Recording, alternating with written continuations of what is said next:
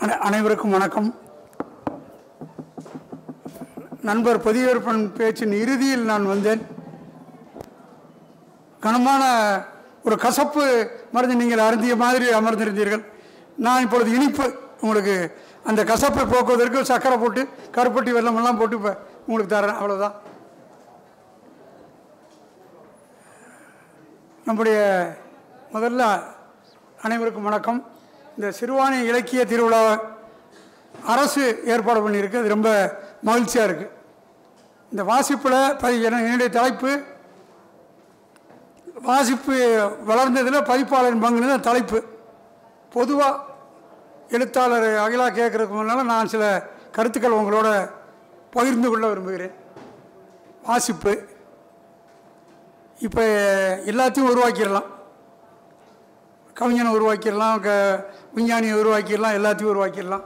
ஆனால் இது ஒரு வாசகனை உருவாக்குவது என்பது சாதாரண விஷயம் கிடையாது.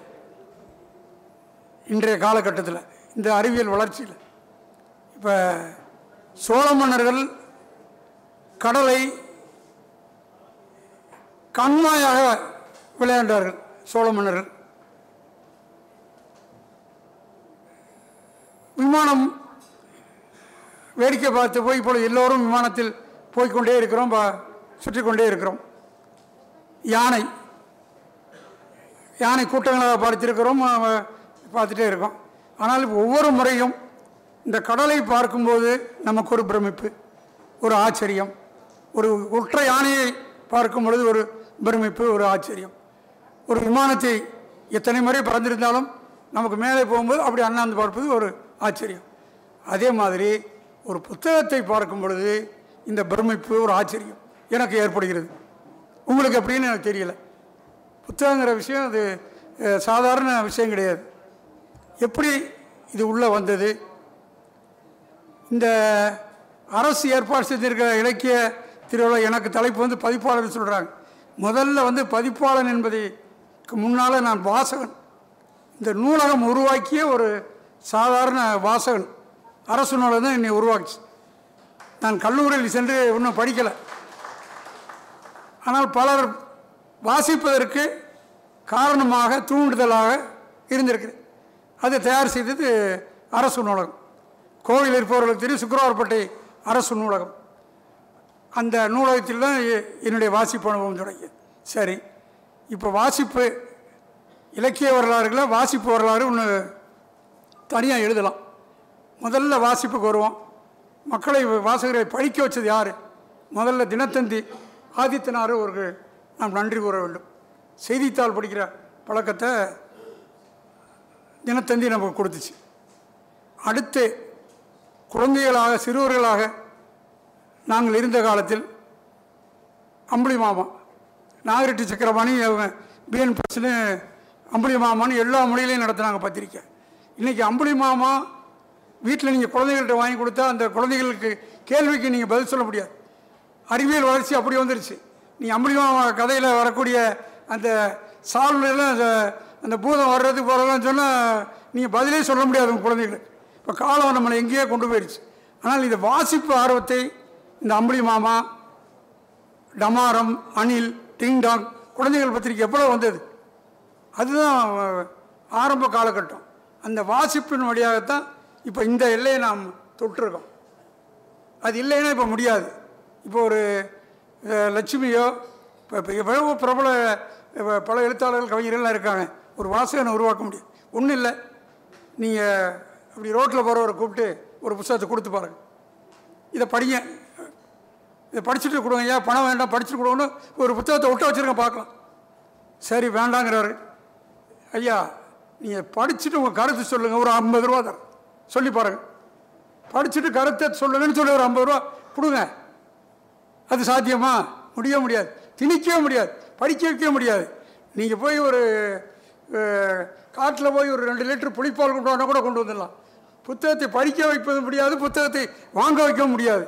இப்போ இந்த காலகட்டத்தை கடந்து இப்போ நம்ம இங்கே வந்திருக்கோம்னா இதுக்கு என்ன காரணம்? இது பெரிய வரலாறு.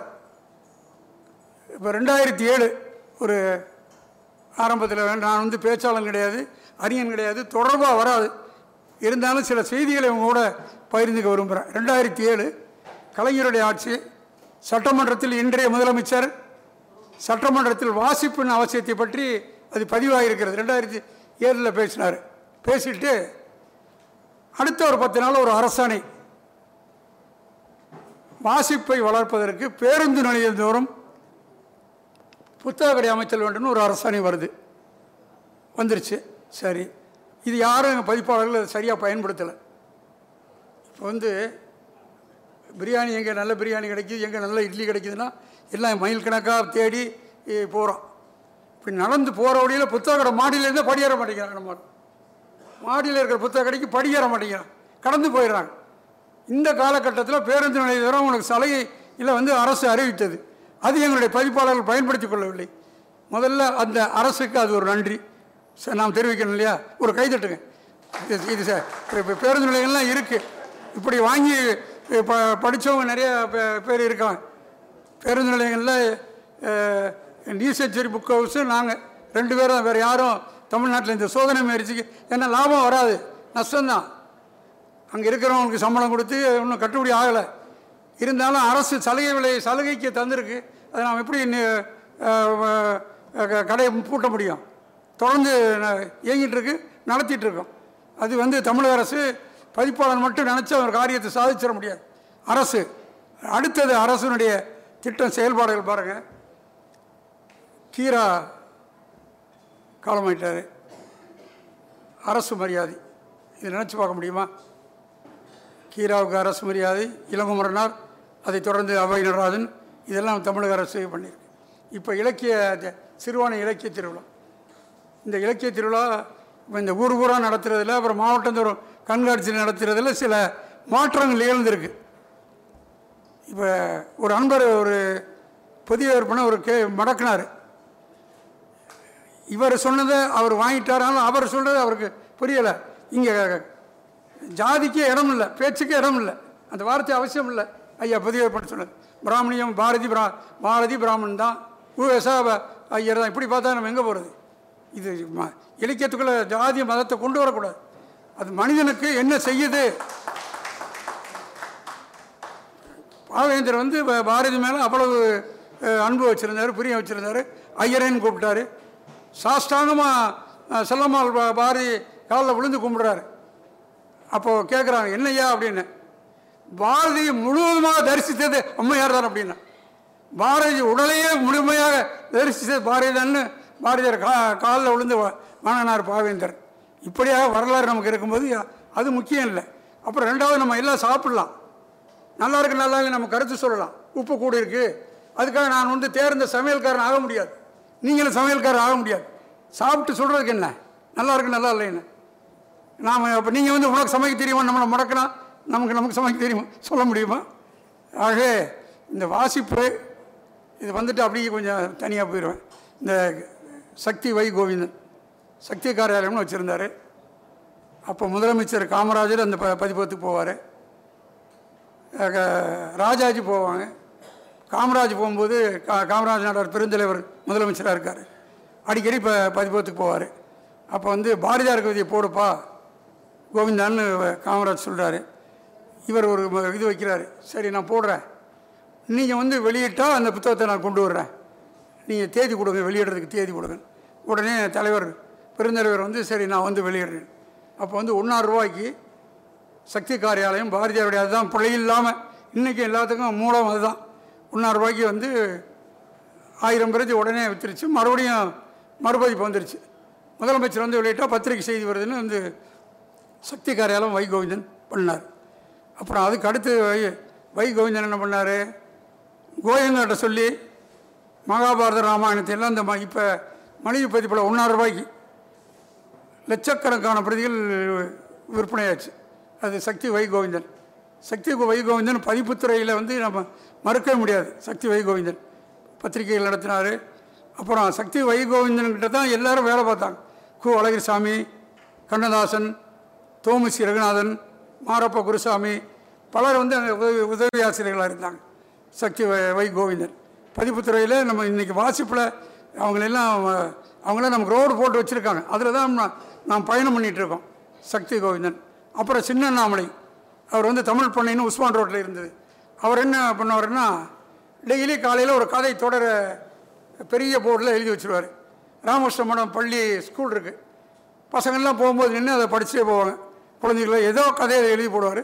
தினசரி வந்து படிச்சுட்டு போவாங்க அழைச்சிட்டு மறுநாள் மேலே போட்டுருவாங்க. இப்படி சின்ன அண்ணாமலை அப்புறம் முல்லை முத்தையா. தமிழக அரசு சாகித்ய அகாடமி விருது வாங்குபவர்களுக்கு இப்பொழுது தான் வீடு கனவு இல்லமன்றி இப்பொழுது வழங்கி கொண்டிருக்கிறது. ஆனால் இந்த முல்லை முத்தையா அந்த காலத்திலேயே பாவேந்தர் பாரதிதாசனுக்கு புதுச்சேரியில் வீடு வாங்கி கொடுத்துட்டார். இப்போ புதுச்சேரியில் பாரதிதாசனுடைய நினைவில்லமாக இருப்பது முல்லை முத்தையா அவருக்கு வாங்கி கொடுத்த வீடு. ஒரு பதிப்பாளர் அந்த கவிதை கவிஞராக ஈர்க்கப்பட்டு பாவேந்திரால் ஈர்க்கப்பட்டு அந்த வீடு வாங்கி கொடுத்தார். இப்படி நமக்கு ரோடு போட்டிருக்காங்க. இவ இவ்வளோ பேரும் ரோடு போட்டிருக்காங்க. சரி. இப்போ வந்து கொங்கு மண்டலத்தில் உங்களுக்கெல்லாம் தெரியும். வாசிப்பு அதிகமாக இருக்க காரணம். எல்லோரும் என்ன சொல்லுவாங்க. நான் கிடையாது கிடையாது. நீங்கள் தான் வாசகர்கள் தான் திரும்ப திரும்ப நான் சொல்கிறது வாசகர்கள் தான் குற்றம் குறைவாக இருப்பதற்கு ஒரு காரணம் தொழில் மேம்பாட்டுக்கு ஒரு காரணம் எல்லாம் வந்து வாசிப்பு தான். இப்போ நாங்கள் முதல்ல தொடங்கும் பொழுது பதிப்பகம் தொடங்கும் பொழுது பாடப்புத்தகம் விற்பனை செய்வதில்லை இன்னும் தொடங்கணும். பாடப்புத்தகம் விற்பனை செய்வதில்லை. இது என்னாச்சு? பதிப்பாளர்களுக்கும் எழுத்தாளர்களுக்கும் இது வந்து பெரிய சோதனை முயற்சி. இவன் ஜெயிக்க முடியாது அப்படின்னு அவங்களுக்கு எல்லாத்துக்கும் ஒரு கவலை ஆகிப்போச்சு இப்போ ஏகே செட்டியார் முல்லை முத்தையா ஏகே செட்டியார் வர்ற சோமலே சென்னையிலேருந்து வரக்கூடிய எல்லா பதிப்பாளர்களும் வந்து நம்மளை பா பார்த்து நம்முடைய அக்கறை நான் தோற்றுவிடக்கூடாது என்பது என்னை காட்டிலும் மிகுந்த ஈடுபாட்டுடன் பதிப்பாளர்களும் படைப்பாளிகளும் என்னை வளர்த்து விட்டனர். இதுதான் உண்மை. அப்போ என்ன சொல்கிறது இந்த தாயில்லா பிள்ளைக்கு ஊர் முழுக்க ஊ- இவருடைய உணவும் அன்பும் கிடைக்கிற மாதிரி. இந்த தாயில்லா பிள்ளையாக எனக்கு எல்லோருடைய அன்பும் வாசகருடைய ஆதரவும் படைப்பாளர்கள் இதுவும் கிடைத்தது. ஆகவே இது கொங்கு மண்டலத்தில் இது சாதகம் சாதனையாக பேசப்படுகிறது. இந்த புத்தகம். அப்புறம் இன்னொரு விஷயத்தை உங்களுக்கு சொல்லிடுறேன். இப்படி எவ்வளவோ பேரிடர்கள் நம்ம உலகத்தில் நாட்டில் இப்போ துருக்கியில் நடந்துகிட்ருக்கு வந்து சுனாமி பேரலை வந்தது. குஜராத்தில் பூம்பு வந்தது எல்லாம் வந்தது. எல்லாம் ப- செய்தியை அப்படி மறந்துட்டு வரலாறு அப்படி விட்டு விட்டுறோம். மறக்க முடியாத செய்தி உறுத்தல் இன்னும் எனக்கு உறுத்தல் உங்கள் வாசகர் எல்லாத்துக்கும் உறுத்தல். ஆயிரத்தி தொள்ளாயிரத்தி எண்பத்தி ஒன்று மே முப்பத்தொன்று யாழ் நூலகம் எரிக்கப்பட்ட நாள். தொண்ணூற்றி ஏழாயிரம் புத்தகங்கள் தொண்ணூற்றி ஏழாயிரம் புத்தகங்கள் அனுபவ கடல் தொண்ணூற்றி ஏழாயிரம் மக்களுடைய அனுபவம் மொத்த கடல் அன்று எரிக்கப்பட்டது. அது ரொம்ப வருத்தத்திற்குரிய விஷயம். மகிழ்ச்சி கொள்வதற்கு எவ்வளோ விஷயங்கள் இருந்தால் கூட அது ஒரு வருத்தப்படக்கூடிய விஷயம். வேறு எழுத்தாளர் அகிலா அவர்கள் கேள்வி கேட்பார்கள். நான் சொல்லவிருக்கிறேன் எனக்கு தோன்றியதை உங்களுடன் பகிர்ந்து கொண்டேன். அப்புறம் வந்து காலையில் நூலகத்துறை சிறுவாணி இலக்கிய திருவிழா பற்றி நம்முடைய இயக்குனர் அறிமுகப்படுத்தி பேசினார். எனக்கு ஆச்சரியமாக இருந்தது. அரசு பதவிகளில் அந்த பதவிக்கேற்றவர் பொருத்தமான நபர்கள் அமைந்து விட்டால் நம்முடைய இந்தியா வல்லரசு ஆகிவிடும். வேறு ஒன்றும் கிடையாது. அந்தந்த பதவிக்கு ஏற்ற பொருத்தமான நபர் அமைந்து விட்டால் போதும். வேறு எதுவுமே வேண்டாம். ஒரு இயக்குனர் இப்போ பதிப்பாளர் பார்த்தே இல்லை. நான் பார்த்தே இல்லை. அப்படி இப்போ இன்னை இன்றைக்கி தான் பார்க்குறேன். என்னை பார்த்தா நான் போய் புத்தகம் வாங்குன்னு எந்த இயக்குனரையும் நான் போய் கேட்குறது இல்லை. இப்போ உங்களுக்கே தெரியும். ஆசிரியர்கள் இப்போ எந்த கல்லூரிக்கும் பள்ளிக்கு வந்து புத்தகத்தை வாங்குங்க ஆர்டர் கொடுக்கணும்னு நான் கேட்க மாட்டேன். ஏனென்றால் நான் வைத்திருப்பது வலிமையான ஆயுதம். இது வாங்கினால் உங்களுக்கு தான் லாபம். எனக்கு இல்லை. நீங்கள் வாங்கலைன்னா போங்க. அதை எடுத்துக்கிறதுக்கு வேறு ஆள் இருக்காங்க. அவங்க முன்னேறுவாங்க. அந்த கண்ணோட்டத்தில் பார்க்கல.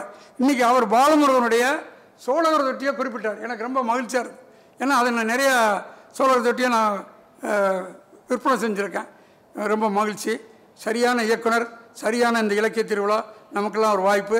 இது ரெண்டு நாள் கொண்டாடுவோம். அவங்கள நாம் செய்ய முடிந்தது அவங்கள அரசுக்கு நாம் உற்சாகப்படுத்தணும்ல. நன்றி சொல்லணும் உற்சாகப்படுத்தணும். வாய்ப்புக்கு நன்றி. வணக்கம். கேள்விக்கு பதிலளிக்க தயாராக எல்லோருக்கும் வணக்கம். நம்ம இன்னைக்கு கொடுத்துருக்கிற அந்த தலைப்பு வந்து வாசிப்பை வளர்ப்பதில் பதிப்பத்துறையின் பங்களிப்பு அப்படின்னு ஒரு தலைப்பு. உண்மையிலே ஒரு பதிப்பாளராக தன்னை முன்னிறுத்தி கொள்வதை விட ஐயா வேலாயுதம் ஐயா அவர்கள் தன்னை ஒரு வாசகனாகத்தான் முன்னிறுத்தி கொண்டிருக்கிறார். அதுவே மிகப்பெரிய ஒரு நமக்கு ஒரு பெரிய கொடை அப்படின்னு நினைக்கிறோம். புத்தகங்களை வந்து வாசிக்கணும் அப்படிங்கிறதையும் ரொம்ப அருமையாக சொல்லியிருக்காரு. நான் முதல்ல கேட்க வேண்டிய ஒரு கேள்வியாக நினச்சதே வாசகன் என்றது அந்த வாசகன்னு சொல்கிற சொல் உங்கள் மனசில் என்ன ஒரு எண்ணத்தை உண்டு பண்ணுது அப்படிங்கிறது ஐயா தன்னையே வாசகனாக அந்த இடத்தில் நம்ம முன்னாடி நிப்பாட்டி வாசகன் என்பவன் நீங்கள் புத்தகங்களை திணிச்சா மட்டும் பத்தாது அவனா உருவாகிறான் அப்படிங்கிற ஒரு விஷயத்தை நம்ம முன்னாடி கொண்டு வந்து வச்சுருக்காங்க.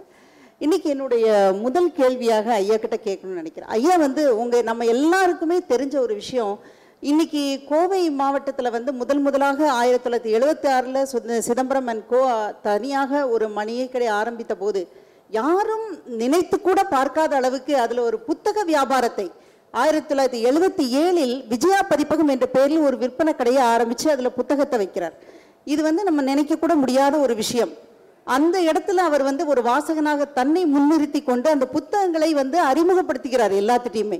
அப்படி இருந்து எண்பத்தி மூணுல ஒரு தனியா ஒரு பதிப்பகம் ஒரு கடை எல்லாமே ஆரம்பித்து இன்னைக்கு கோவையில மட்டும் இல்லை நம்ம எல்லா இடங்களையும் உலகம் முழுவதும் ஒரு வாசிப்பாளராக ஒரு தமிழில் நவீன தமிழ் இலக்கியத்தின் வாசிப்பாளராக மட்டுமில்லாம மட்டும் இலக்கிய ஆளுமைகளுக்கு மட்டுமல்ல சாதாரண வாசகனுக்கும் கூட அறிந்த ஒரு மனிதராக அவர் இன்னைக்கு புத்தக மனிதராக நம்முடைய இருப்பது ஒரு பெரிய பெருமைன்னு நினைக்கிறேன். இந்த இடத்துல தாங்க ஏன் உங்களுக்கு ஒரு முதல் கேள்வி வைக்கிறேன்? நீங்க இத்தனை வருஷமா அதாவது ஆரம்பிச்ச வருஷங்கள்ல இருந்து வாசகர்களுக்காகவே நீங்க வாழ்ந்திருக்கீங்க. அந்த புத்தக வாசிப்பாளர்களுக்காக புத்தக திருவிழாக்கள் நடத்தியிருக்கீங்க. அந்த புத்தக திருவிழாக்கள் நடத்தினது நீங்க தான் இந்தியாவிலே முன்னோடியா இருக்கிறீங்க. முத முதல்ல ஆரம்பிச்சிருக்கீங்க. இந்த புத்தக திருவிழாவின் செயல்பாடு இன்னி வரைக்கும் தொடருது. அது மட்டும் இல்லாமல் கீரா விருது மற்ற ஜெயகாந்தன் விருது புதுமை பித்தன் விருது இப்போ வரைக்கும் ஆ முத்துலிங்கம் விருது எல்லாமே கொடுத்துருக்கீங்க. சாகித்ய அகாடமி விருது வாங்கின ஒவ்வொரு வருடமும் ஒவ்வொருத்தருக்கும் அவங்களுக்கு எல்லாத்துக்குமே அந்த விழா எடுத்து ஐயா வந்து சிறப்பு செய்திருக்காங்க. இந்த மாதிரியான ஒரு விஷயங்கள் இந்த செயல்பாடுகள் வாசகர் திருவிழா இந்த மாதிரியான செயல்பாடுகள் உங்களுக்கு எந்த வகையில் வந்து ஒரு ஊக்கத்தை கொடுக்குது? நீங்கள் அது அதோட பலனா நீங்கள் என்ன இதுங்கிறீங்க? ரொம்ப மகிழ்ச்சி. முதல்ல வந்து நான் கல்லூரிக்கு சென்று பயிலவில்லை. ஆகவே என்னால் கம்பனையும் வள்ளுவனையும் இளங்கோவடியும் எட்டி பிடிக்க முடியவில்லை. உயர்நிலைப் பள்ளி படித்த மா சிறுவனுக்கு என்ன முடியும்? எட்டி பிடிக்க முடிந்தவன் பாரதி தான். பாரதி தான் பிடிக்க முடிந்தது. பாரதி நடத்திய பத்திரிகை விஜயா புதுச்சேரியிலிருந்து அந்த பத்திரிகை வந்தது. ஓராண்டு நடத்தி நின்று நின்று விட்டது. அப்போ அந்த விஜயா என்ற பத்திரிகை பாரதி நடத்த முடியவில்லை. அந்த விஜயா என்னுடைய மகளுக்கு அந்த பெயரை வைத்தேன். பதிப்பத்துக்கும் அந்த பெயரை வைத்தேன். அப்புறம் படைப்பாளிகள் கொண்டாடப்பட வேண்டும். அது எனக்கு வந்து நான் வந்து நாப்பாவுடைய குறிஞ்சம்பிள்ளர் படிச்சுட்டு நேராக அவர் பார்க்குறதுக்கு போனேன். கல்யாண்ஜியுடைய வண்ணதாசனுடைய சுவரங்கிற ஒரு கதையை படிச்சுட்டு அவர் வங்கியில் பணிபுரியும் போது அவரை பார்க்குறதுக்கு திருநெல்வேலி திருநெல்வேலி போனேன். ஒரு கதையை படிச்சுட்டு. இப்படியாக ஒரு படைப்பாளிகள் அந்த படைப்பு நம்மளை ஈர்க்கும் பொழுது ஈர்க்கப்படும் பொழுது படைப்பு நம்ம ஈர்க்கப்படும் பொழுது அவர்களை பார்க்க வேண்டும் கொண்டாட வேண்டும். அந்த கண்ணோட்டத்தில் தான் இத்தனையும் வந்திருக்கு. ஒரே மூலதனமும் என்னுடைய வாசிப்பு தான். வேறு எந்த திறமையும் கிடையாது. இந்த வாசிப்பு தான் என்னை எல்லாத்துக்கும் அறிமுகப்படுத்தியிருக்கு. இந்த விருது ஏன் பெருசாக பேசப்படுது அப்படின்னா நீங்கள் யாருக்குமே நீங்கள் நம்ப நம்ப முடியாது உங்களுக்கு. இந்த ஆச்சரியம் இந்த அமானுஷ ஆற்றல்லாம் எங்கேருந்து வருது? ஒரு ஐம்பது ரூபாய் பையிலே இந்த புஸ்தகத்தை வாங்க வைக்க முடியாத நம்ம இந்த சூழலில் நான் ரெண்டு லட்சம் தரேன் நான் அஞ்சு லட்சம் தரேன் நான் மூணு லட்சம் தரேன் நீ விருதுன்னு சொல்கிறாங்கன்னா அது நான் என் மீது அவர்களுக்கு எப்படி இந்த நம்பிக்கை ஏற்படுகிறது? அங்கே நல்லா நீங்கள் கவனிக்கணும். இப்போ நாம் ஒரு இந்த வாசித்து ஒரே கோட்டில் நாங்கள் சந்திக்கிறோம். ஏன் நம்முடைய விருது இலக்கிய விருதுகள் இவ்வளவு பெருசாக பேசப்படுதுன்னா இதில் எந்த தலையீடும் கிடையாது. எந்த சிபாரிசும் கிடையாது. நடுவர்கள் வந்து இவங்க விருதுக்கு தே- ஜெயகாந்தன் விருது மீரா விருது புதுமை பித்தன் விருதுன்னா அந்த விருது தேர்வு பண்ணுறவங்களும் முடிவு பண்ணி அந்த விருதை கொடுக்குறோம். அப்போ இது வந்து சரியாக இருக்கும்னு ஒரு நம்பிக்கை. ஏன்னா வாசகர் ஓட்ட விருது. வாசகர்களால் தரப்படுகிறது வாசகர்களால் தேர்ந்தெடுக்கப்படுகிறது. நானும் ஒரு வாசகனாக இது நடத்தப்படுகிறது. வாசிப்பு தான் இப்போ நீங்கள் எல்லாருமே வந்து வாசிச்சா போதும். பின்ன நிமித்தம் அந்த நிமித்தம் இதெல்லாம் உங்களுக்கு போட்டு மண்டையை போட்டு உடைச்சிக்க வேண்டாம். ஒரு ஒரு பூங்காவுக்குள்ளே போகிறோம் ஒரு பார்க்குக்கு போகிறோம் ஒரு மரங்களை பார்க்குறோம் காட்டை பார்க்குறோம். மனசில் ஒரு மகிழ்ச்சி ஏற்படுது இல்லையா? அப்போ ஒரு புத்தகத்தை வாசிக்கும்போது உங்களுடைய மனநிலை ஒரு ஒரு மாறுதலை உண்டாக்கும். அது சிறந்த புத்தகம் தான். அதை நீங்கள் தொடரலாம். இதுக்கு ஒன்றும் இலக்கணம் இது இதுக்கெல்லாம் வேண்டியதில்லை. ஒரு மனிதநேயம் அன்பு கருணை இருக்குமானால் எந்த படைப்பும் வெற்றி பெறும். அதுதான் என்னை நகர்த்தி இருக்கிறது. ஆஸ்கார் வைல்டு சொன்ன மாதிரி உண்மையான வாசகன் வாசிப்பதை நிறுத்துவதில்லை. ஐயாவை மாதிரி. வாசிச்சுக்கிட்டே இருக்கிறாங்க ஐயா. நீங்கள் பேசும்போது சொன்னீங்க சக்திவை கோவிந்தன் ஐயா அவர்களை பற்றி சொன்னீங்க. பதிப்பகத்துறையின் முன்னோடி சக்திவை கோவிந்தன் ஐயான்னு சொல்லியிருக்காங்க. அவரோட கனவு வந்து ஐயா வந்து அவருடைய புத்தகத்துல இலக்கியவாதிகள் புத்தகத்துல எழுதியிருக்கார். இதயம் தொட்ட இலக்கியவாதிகள். அவர் சக்திவை கோவிந்தனோட கனவு என்ன அப்படின்னு நம்ம பார்த்தோம்னா எப்படி மக்கள் வந்து ரேஷன் கடையில அரிசிக்காகவும் பருப்புக்காகவும் கியூல நிக்கிறாங்களோ அதே மாதிரி ஒரு காலகட்டத்துல புத்தகம் வாங்கவும் மக்கள் நிற்க வேண்டும் அப்படின்னு சொல்லி சொல்லியிருக்கிறார். இந்த கனவை தான் ஐயா இல்லை நீங்கள் பார்த்தவங்களுக்கு தெரியும். நம்ம இந்த மத்திய சிறை மைதானத்தில் நாங்கள் ஆண்டுதோறும் தொடர்ந்து கண்காட்சி போட்டோம். அப்போ நீங்கள் பார்த்துருப்பீங்க. ஆ ராமசாமி ஐயா வந்திருக்காரு. அவர் நெல்லை மனோன்மணி சுந்தரனார் பல்கலைக்கழகத்தில் இருக்கும்போது அவர் வந்திருக்கார். அங்கே ஒரு ஒரு ஒரு பலகை வச்சுருந்தோம். சக்தி வைகவேந்தன் புகைப்படம் வச்சுருந்தோம். பக்கத்தில் பாரதியார் படம் வச்சுருந்தோம். சக்தி வைகவிந்தன் படத்தை வச்சு இவருடைய கனவு நனவானதற்கு நீங்களே சாட்சி அப்படின்னு வச்சுருந்தோம். அங்கே பட்டியல் போடுற இடத்துல கியூ நிற்கிது பணம் கொடுக்குற இடத்துல கியூ நிற்கிது மக்கள் வரிசையில் நிற்க வாங்கிட்டு இருக்காங்க. இவருடைய கனவு நனவானதற்கு நீங்களே சாட்சின்னு ஒரு போர்டு வச்சுருந்தோம். அவர் கனவு கொண்டார் சக்தி வைகோவிந்தன் அது செயல்படுத்தப்பட்டது. அன்னைக்கு திருநெல்வேலியிலேருந்து ஒரு பம்ப் வாங்குறதுக்கு வந்து மோட்ரு வாங்குறதுக்கு இங்கே வந்திருந்தாங்க. அப்பாவும் பையனும். அது நான் ஒரு இதில் பதிவு பண்ணியிருக்கேன். ரெண்டு பேரும் வந்தாங்க. வந்து சிறை மைதானத்தில் எல்லாம் பார்த்துட்டு புத்தகம்லாம் வாங்கிட்டாங்க. பில் போடும்போது ரெண்டாயிரம் ரூபாய்க்கு புத்தகம் வாங்கிட்டு அவர் சொன்னார் ஐயா இந்த சக்தி வைகோவிந்தன் படம் வச்சுருக்கீங்க. நான் சக்தி வை வைகோவிந்தன்ட்ட புஸ்தகம் வாங்கி படித்த பத்திரிக்கை சக்தி பத்திரிக்கையெல்லாம் படிச்சிருக்கேன். எனக்கு ரொம்ப சந்தோஷமாக இருந்ததுங்க ஐயா. அடுத்த வாரம் வந்து நாங்கள் இந்த மோட்ரு வாங்கிக்கிறோம் அப்புறம் புத்தகம் வாங்கிட்டோமையான்னு சொல்லி சொன்னாங்க. எனக்கு ரொம்ப மகிழ்ச்சியாக இருந்தது. இது சாதாரண விஷயம் கிடையாது.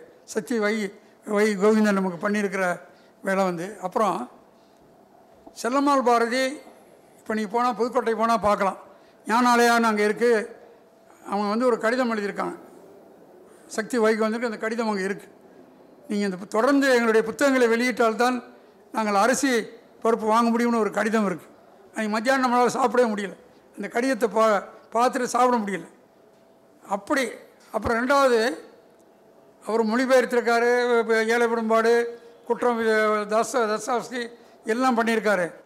ஒரு அறிவு சார்ந்து சிந்திச்சிருக்காரு. பெண்களினோட ஆங்கில புத்தகத்தோட மிக சிறப்பாக வடிவமைச்சிருக்காரு. அப்புறம் கீராவுடைய கதை அவர் பத்திரிகையில் தான் வந்தது. கீராவுடைய முதல் கதை கீரா ராஜானுடைய அந்த சீப்புங்கிற கதை முதல் முதல் பற்றி சக்தியில் தான் வந்தது. வை கோவிந்தனை நீங்கள் தேடி படிக்கணும் கொண்டாடணும். நாம் எல்லோரும் கொண்டாடணும். நிச்சயங்கய்யா.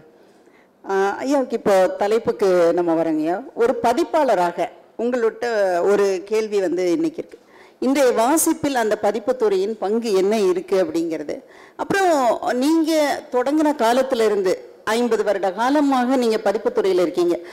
அன்றைய இருந்த பதிப்புத்துறைக்கும் இன்றைக்கு இருக்கிற பதிப்புத்துறைக்கும் இன்னைக்கு வந்து படைப்பாளிகளுக்கு எல்லாருக்குமே தெரியும் ஒரு ராயல்ட்டிங்கிற ஃபேக்ட்ரி எவ்வளோ தூரம் வேலை செய்யுது அப்படிங்கிறது. அது மாதிரி பழைய மாதிரி ஒரு ஆயிரம் அச்சுகளோ அந்த மாதிரி பிரதிகள் வெளிவராமல் பிஓடி மெத்தடில் பிரிண்ட் ஆன் டிமாண்டில் இப்போ வருது.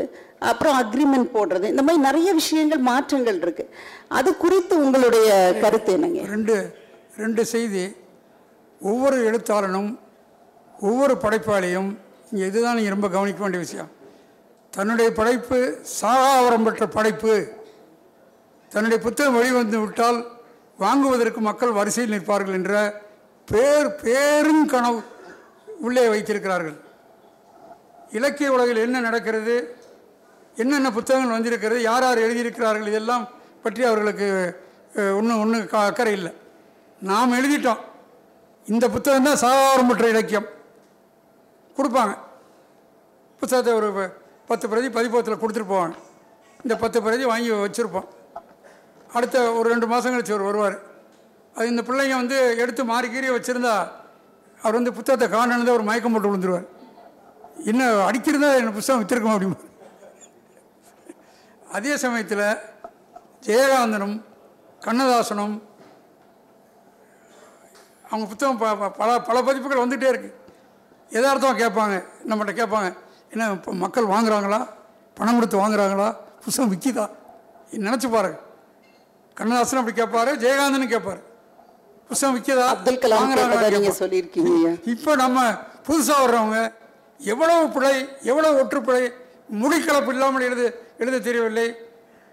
ஒரு புதுமை பித்தனை படிக்கல க- கல்யாணிஜி படிக்கலமா அரங்கநாதன் படிக்கல சிறுகதைக்கு வந்துடுறாங்க. கதை எழுதிட்டு கொண்டு வர்றாங்க. நீ என்ன என்ன சொல்ல முடியும்? ஒன்றும் இல்லை இப்போ. ஒரு இருபது வயசு தம்பி வருவார். ஒரு கவிதை நூல் போடணும்னு சொல்லி சொல்லுவார். வாங்கி பார்ப்பேன். சரி. உங்களுக்கு வயசு எவ்வளோ தம்பி? இருபத்தி ரெண்டு சரி. எவ்வளோ பணம் வச்சுருக்கீங்க? ஐம்பதாயிரம். இந்த ஐம்பதாயிரத்துக்கு போய் வங்கியில் ஒரு நாற்பது வருஷத்துக்கு டெபாசிட் போட்டுருங்க. உங்களுக்கு அறுபது வயசில் பென்ஷன் மாதம் மாதம் இத்தனாயிரம் வரும். இந்த இப்போ இதில் போட்டால் உங்கள் பணம் நீங்கள் எடுக்க முடியாது. என்ன நீங்கள் என்னை வந்து டிஸ்கரேஜ் பண்ணுறீங்களே நீங்கள் அப்படின்னா இப்போ நம்ம உண்மையை சொல்லணும்ல. நீ உன்னை நீ பணம் கொண்டு வந்திருக்கேங்கிறதுனால அதை முட முடக்கி அந்த பணத்தை போட்டு உன்னை அம்போன்னு விட்டுறதா? இதுதான் எதார்த்தம் இந்த கனவு வாசிப்பில் இல்லை. படைப்பில் இருக்கிற ஆர்வம் வாசிப்பில் இல்லை. இந்த ப- துறை துறை வந்திருக்காரு. வந்து காலையில் அவர் கேட்டால் அவர் அவருக்கு லட்சக்கணக்கான வாசகர்கள் அவர் கதை சொல்கிறதுல நான் படிச்சுட்டு தான் அழுகிறேன். அவர் கதை கேட்டுட்டு அழுகிறவங்கலாம் கேட்டுட்டு அழுகிறவங்களாம் உண்டு. இப்போ போன போன மாதம் ஒரு நிகழ்வு நடந்தது. எங்கள் வீட்டில் குடும்பத்தில் நாஞ்சில் நாடன்ட்ட சிபாரிசு. எங்கள் தாத்தாவை படிக்கக்கூடாதுன்னு சொல்லுங்கள் அப்படின்னு. நாஞ்சில் நாடன்ட்ட வந்து உங்களை படிக்கக்கூடாதுன்னு பிள்ளைங்கள்லாம் சொல்கிறாங்க நீ நாஞ்சில் நாடன் என்கிட்ட சொன்னார். என்னென்ன நீங்கள் வந்து ராத்திரியெல்லாம் அழுகிறீங்களாமா அப்படின்னு.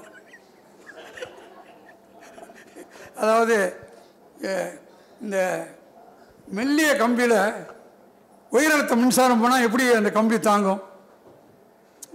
புரியுதா உங்களுக்கு? மெல்லிய கம்பியில் அதுக்கு இந்த அளவு தான் மின்சாரம் போகலான்ருக்கு அதிகமான மின்சாரத்தை அதில் பாய்ச்சினா அப்போ நம்ம மனசு வந்து படைப்பாளிக்கு மட்டும் சமுதாய நோக்கம் இருக்கணும் அன்பு இருக்கணும் கருணை இருக்கணுங்கிறதுலாம் கிடையாது. அது வாசகனுக்கும் இருக்கணும். அந்த வாசகனுக்கு இருந்தால் தான் இவன் அந்த படைப்பாளியை நேர்கோட்டில் சந்திக்க முடியும். நம்மளை பார்த்து நம்மளை ஈர்க்குதுன்னா நாம் வந்து சரியாக இருக்கணும்னு அர்த்தம். ஈரம் இருக்கணும். ஒவ்வொரு வா- ஒவ்வொரு மனிதன் வாசகனுடைய மனதில் ஒரு ஒரு ஈரமும் அன்பும் சுரக்கணும். அந்த கண்ணர்கள் ஒருத்தர் படித்தா அதனுடைய படிப்பினுடைய அந்த படைப்பாளியை நீ ஒ- க- என்ன கண்டு கொள்ள முடியும்? அவனை புரிஞ்சுக்க முடியும். எதையோ விட்டுட்டு அங்கேயே அப்படியே போயிடுறேன். இல்லைங்க சரியா தான் நீங்க அதை சொல்லிட்டு இருக்கிறீங்க ஒரு அதாவது ஒரு படைப்பு அப்படின்னு வரும்போது ஒரு படைப்பாளிக்கு எத்தனை விதமான பொறுப்பு இருக்க வேண்டும் அப்படிங்கிற ஒரு விஷயம். வாசகனுக்கும் அதே மாதிரி அந்த பொறுப்பு. அதாவது எப்படி தரமான புத்தகங்களை அவன் வந்து தேர்ந்தெடுத்து வாசிக்கிறது அப்படிங்க அப்பவே வந்து வாசகனும் நீங்க சொன்ன மாதிரி படைப்பாளியும் நேர்கோட்டில் இணைந்து விடக்கூடிய சாத்தியங்கள் இருக்கு. நிச்சயமான ஒரு விஷயம் தான் இது. ஐயா வந்து ஐயாவுக்கு அந்த அனுபவங்கள் அப்படி சொல்லுது இன்னைக்கு அந்த ஒரு ஒரு சிறு விஷயம் பகிர்ந்துக்கிறேன். இது நடந்த விஷயம் இது சுய விளம்பரம் கிடையாது. வாசிப்பு உங்களுக்கு எல்லாம் நகர்த்தும் இருக்கா சொல்கிறேன் கஸ்தூரி ராஜான்னு ஒரு இயக்குனர் இருக்கார். அவருடைய பாமர இலக்கியம்னு ஒரு புத்தகம் வந்தது. தொள்ளாயிரம் பக்கம் அது. அதுக்கு ஒரு சின்ன புஸ்தகம் ஒரு கையோட ஒரு நூறு பக்கத்தில் ஒரு ஒரு புஸ்தகத்தை அனுப்பிச்சிருந்தாரு.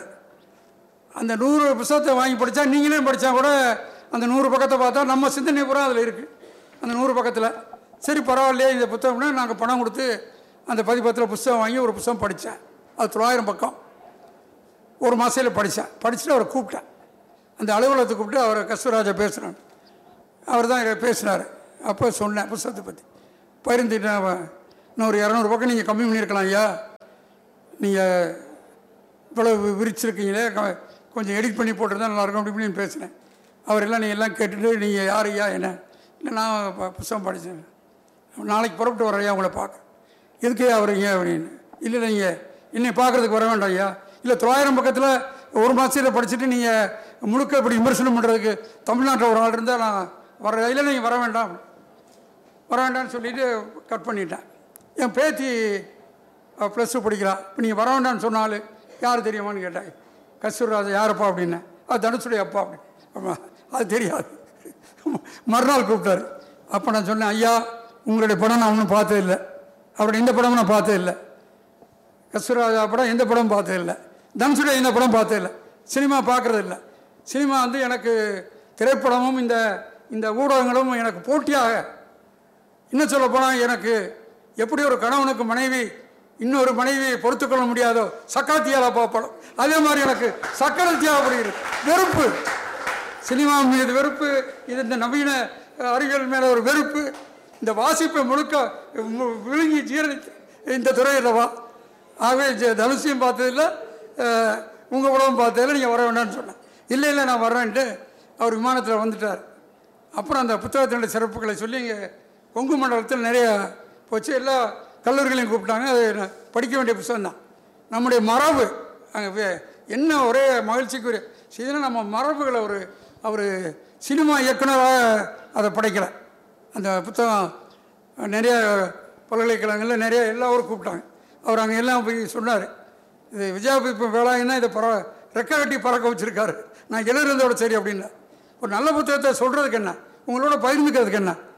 படைப்பாளியை நம்ம கொண்டாடுறதுக்கு என்ன? படைப்பாளியை கொண்டாடாத சமூகம் வந்து உங்களுக்கு எப்படி முடியும்? இப்போ அண்மையில் ஒரு செய்தி படித்தோம் பதினஞ்சாயிரம் வருஷங்கிற நம்முடைய பூம்புகார் கடலில் மூழ்கின ஆண்டு பதினஞ்சாயிரம். காலையில் இயக்குனர் சொன்னார் நம்ம அந்த பக்கம் அஜந்தா எல்லோராவே அங்கே சொல்லிகிட்டு இருக்கோம். இங்கே நம்ம கீழடியிலையும் ஆதிச்சநல்லூரில் நமக்கு இருக்குது நம்முடைய மரபு இருக்குது இதெல்லாம் வாசிப்பு புத்தகத்தின் மூலம் தானே நமக்கு கிடைக்குது. ஆகவே வாசிப்புங்கிறது தவிர்க்க முடியாது தொடர்ந்து நீங்கள் படிச்சுட்டே இருக்கணும். அவ்வளோதான் வேலாயுதம் கார ஓட்டினா நீங்கள் அதிசயம் தான். எங்கள் ஓட்டுறத ஓட்டினா அது என்ன அதிசயம்? அது என்ன சிறப்பு இருக்குது இது குறைஞ்சதே கூடுதலாக விட்டு பில்லு விட்டு- விட்டு போச்சு சொல்கிறேன் இப்போ எங்கள் பதிப்பத்தில் நீங்கள் உங்களுக்கு பலருக்கு இங்கே தெரியும். போன மாதம் வாங்கிட்டு போயிட்டு இரநூறுவா விட்டுட்டீங்கன்னா ஆட்டோவில் வந்து இரநூறுவா கொடுத்துட்டு போகிற வாசகர்கள்லாம் உண்டு. ஆட்டோவில் வந்து அப்புறம் இந்த இரநூறுவா ஆட்டோ அதெல்லாம் வாங்க மாட்டேன் ஆட்டோ செலவு நீங்கள் வந்திருக்கீங்களேன்னா நீங்கள் கணக்கு விட்டு- போச்சு. பணம் கொண்டு வந்திருக்கோம் பேங்கில் பணம் போட்டிருக்கோம். இப்படியா இது எங்கே? இப்போ நாம் கொடுக்குறோம் அது நமக்கு திரும்ப வருது. இவ்வளவு அன்பு எங்கேயாவது நீங்கள் பார்க்க முடியுமா? ஒரு சினிமா நட்சத்திரத்திற்கு ஒரு எழுத்தாளனுக்கு ஒரு கவிஞனுக்கு இருக்கிற ஒரு ஒரு- ஒரு அடையாளம் எனக்கு எப்படி வந்தது? நினச்சி பாருங்க. இப்போ இப்போ எனக்கு எல்லாருமே சொல்லுவாங்க வேலாயுதம் கோயம்புத்தூர்னா கடிதம் வந்துடுது கோயம்புத்தூர் நாற்பது லட்சம் மக்கள் விஜயபதிப்பா ராஜவீதியெல்லாம் வேண்டியதில்லை. இந்த இந்த முகவரி தந்து யார்? இந்த நாணயம் தான் இந்த நேர்மை தான் இந்த வாசிப்பு தான். எல்லா எல்லா புகழும் இறைவனுக்கு அப்படிங்கிற மாதிரி எல்லா புகழும். இந்த வாசிப்புக்கே எல்லா புகழும் இந்த புத்தகத்திற்கு. அறத்தை உயிர்த்தல செய்து விட்டார் ஐயா. நம்ம நமக்குள்ள திருப்பி ஒரு விஷயந்தான் அது. இப்போ பெண்ணா ஒரே ஒரு கேள்விங்கய்யா. நீங்கள் அந்த புத்தகத்திலே வந்து ச- சிவசங்கரி எல்லாருமே சுஜாதா எல்லாருமே உங்கள் வீட்டுக்கு வந்து சாப்பிட்ருக்காங்க அப்போ அந்த ஒரு இடத்துல எழுதுறீங்க அந்த சின்ன வீட்டில் வானதி செட்டியார் ஆச்சு சிவசங்கரி சாப்பிட்டது மறப்பு மறக்கவே இயலாது அப்படிங்கிற மாதிரி ரெண்டு மூணு இடத்துல எழுதுறீங்க. இந்த சாப்பாடு அப்படிங்கிற விஷயம் வரும்போது உங்க வீட்டு பெண்களையும் நாங்க வந்து நினைக்க வேண்டிய அதுவும் பெரியநாயகி அம்மாவை நினைக்க நினைவு கூற வேண்டிய ஒரு விஷயம் அது. இல்லை எங்கள் துணைவியார் வந்து இசைஞானி எம் எஸ் உதயமூர்த்தி எல்லாருமே அரிச்சலூர் ஐயா எல்லாருமே வந்திருக்காங்க வீட்டுக்கு. எங்கள் துணைவியார் நல்லா சமைப்பாங்க. அப்புறம் பதிப்பகத்தில் நாங்கள் இல்லாத போது அவங்களும் அஹ், அஹ், க- அஹ், ப- பதிப்பகத்தை பார்த்துக்குவாங்க துணையாக இருந்தாங்க இப்போ பையனும் வந்துட்டாங்க எல்லாரும் குடும்பம் எல்லாருமே உதவியாக இருக்காங்க. அவங்களுக்கு என்ன அப்படின்னா இவ ஒரு வேடிக்கையாக சொல்லணும்ல பேராசிரியர் ஐயா சான்றோர்கள்லாம் உட்காந்துருக்கீங்க இந்த எழுபத்தொம்பது முதல் வாசகர் திருவிழாவில் இருந்து ஒரு இந்த க- கம்பு பையனு இப்போ சொல்லணும்ல அது எங்கள் நாங்கள் எதையுமே ஆவணப்படுத்தலை. எதையுமே ஆவணப்படுத்தி வைக்கல. இந்த புகைப்படங்கள் பூரா ஒரு ப கம்பு பை நிறையா ஒரு பை நிறையா இருக்குது ஐயா எங்கள் ஆசிரியர் குரு வந்திருக்கார். வள்ளியப்பண்ண வந்திருக்கார். இந்த படங்கள் தேர்ந்தெடுக்கணும் எல்லாத்தையும் கூட்டினோம் அப்போ எங்கள் தொழிலாளர் ஒரு வார்த்தை சொன்னாங்க. அந்த புகைப்படங்கள்லாம் பார்த்தது. இவ்வளோக்கு ஊரில் ஒரு புஞ்சக்காடு வாங்கி போட்டிருந்தா பல கோடியாய். ஏன்னா அப்போ வந்து அவ எல்லாம் காஸ்ட்லி உங்களுக்கு ஒரு புகைப்படம் எடுக்கிறதெல்லாம் இப்போ மாதிரி நீங்கள் உடனே எடுத்துலாம் எடுக்க முடியாது. இப்போ பதிப்பகத்துக்கு பாலுமகேந்திரா வந்திருக்காரு விவேக் வந்து நிற்கிறாரு எங்களுக்கு யாருக்கு அடையாளம் தெரியல. ஒரு இந்த விவேக் நிற்கிறாருப்பா கவனிங்கப்பான்னு ஒரு ஒரு வாசகர் சொல்கிறார் அப்புறம் எங்கள் பையன் விவேக் மேலே கூட்டிட்டு இப்படி வந்தவங்க உடனே படம் எடுக்கிறது கூட கேமரா இல்லை. அப்போ போய் ஸ்டுடியோவில் போய் கூட்டிகிட்டு வரணும். பின்னால் கிரவுண்ட் ஸ்டுடியோன்னு இருக்குது அவன் போய் கூப்பிட்டு வந்தால் அவனுக்கு நூறு இரநூறு எங்கள் துறை அதெல்லாம் தாங்காது. அந்த வசதி இல்லை. அவ்வளோ எழுபத்தொம்பதுலேருந்து இந்த விழாவுக்கு எடுத்த புகைப்படங்கள் ஒரு மூட்டை இருக்குது அதுக்கு புஞ்சக்காடு வாங்கி போட்டிருந்தா பல கோடி தான். இப்போ எதையாவது இழ இழந்து தானே பெற முடியும். எதை இழக்காமல் எதையும் பெற முடியாது. நாங்கள் இழந்தது இழந்ததாக நான் கருதவில்லை. இவ்வளவு அன்பு நான் என்ன இழப்பையும் தரலாம். உலகம் முழுவதும் உள்ள தமிழர்களால் புத்தகம் என்றது என்- நினைவு நினைவுக்கு வருகிறது என்று சொல்கிறார்கள். எனக்கு ஆச்சரியமாக இருக்குது இந்த பேர் வருமா? புத்தகம்னா வேலாய்ந்ததே எனக்கு ஞாபகம் வருதுன்னு சொல்கிறாங்க இது பெரிய இதுக்கு எத்தனை கோடி நாம் இழந்தால் என்ன? உழைப்பை இழந்தால் என்ன? எவ்வளவோ இருக்குது ஒன்றும் இல்லை இப்போ. இப்போ அண்மையில் காலச்சூழல் ஒரு புத்தகம் வந்திருக்கு. கலந்தை பீ கலந்தை பீர் முகமது. எனக்கு தெரிஞ்ச பையன்தான் ரொம்ப காலமாக தெரியும். எல்லாத்துக்கும் தெரியும் அவர். ஆசிரியர்கள் இருக்கார். அவர் புதுசாக நதியின் நிழல்னு ஒரு ஒரு நாவல் வந்திருக்கு. ஆனால் புதுசாக ஒரு நாவல் வந்திருக்க. நம்ம பையனாச்சேன்னு ப படிச்சுட்டு கூப்பிட்டேன். அவருக்கு ஏகப்பட்ட சந்தோஷம். மாமா என்ன ரொம்ப பரவசமாக இருக்கு அப்படின்னு. எதிர்பார்க்கல. யாரும் உடனே படிச்சுட்டு பத்து நாளில் புத்தகத்தை படிச்சுட்டு வெளியிருந்து கூப்பிட்டீங்களே. இப்போ வாசிப்பு நாம் என்ன பண்ண முடியும்? நாம் அந்த காலத்து சக்கரவர்த்தியாக மன்னர்களாக இருந்தால் உடனே உங்களுக்கு ஒரு பத்து ஏக்கர் ஒரு மா பவாசலத்திற்கு ஒரு உங்களுக்கு திருவண்ணாமலை ஒரு பத்து ஏக்கர் உங்களுக்கு எழுதி கொடுத்து உங்களுக்கு ஒரு மானியமாக ஒரு கிராமத்தை எழுதி கொடுத்து சொல்ல முடியுமா? ஒரு பாராட்டுறதுக்கு என்ன? மகிழ்ச்சியாக கொண்டாடுறதுக்கு என்ன? பகிர்ந்துக்கிறதுக்கு என்ன? அழகு ஐயா. அதாவது கடைசியாக ஒரே ஒரு கேள்விப்பட்ட ஐயாட்ட கேட்குறேன் அப்புறம் பொதுவான கேள்வி. இந்த வாசகர் படைப்பாளர் பதிப்பாளர். இந்த மூணையும் நீங்க வரிசைப்படுத்துங்க. அவங்க மூணு பேருக்கு இடையில என்ன மாதிரியான ஒரு உறவை நீங்க யோசிக்கிறீங்க? அதாவது எப்படி ஜனநாயகத்திற்கு பொதுஜனம் என்பது எவ்வளவு முக்கியமோ ஒரு ஜனநாயகத்திற்கு எப்படி பொதுஜனம் என்பது முக்கியமோ இலக்கியத்திற்கும் புத்தகத்திற்கும் வாசகன் தான். இதுக்கு மேலே இந்த வாசகன்ல இருந்து தான் எல்லாம் வரும். வாசகன்லேருந்து தான் படைப்பாளி வர்றான் படை படைப்பாளியிலேருந்து பதிப்பாளனும் எல்லாம் அடித்தளம் வாசகன் தான். இதுக்கு மேலே உங்களுக்கு நல்லா தெரியும்.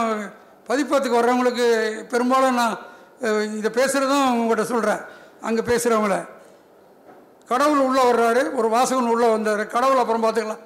வாசகனை தான் நான் வரவேற்பேன் சொல்லுவேன். நீ கடவுள் எப்போ வேணாலும் உன்னை கூப்பிட்டுக்கலாம். எப்போ வேணாலும் வந்துக்குவேன் என்னை தெரியும். வாசகன் அப்படி இல்லை. வந்த வாசகன். நான் விட முடியாது.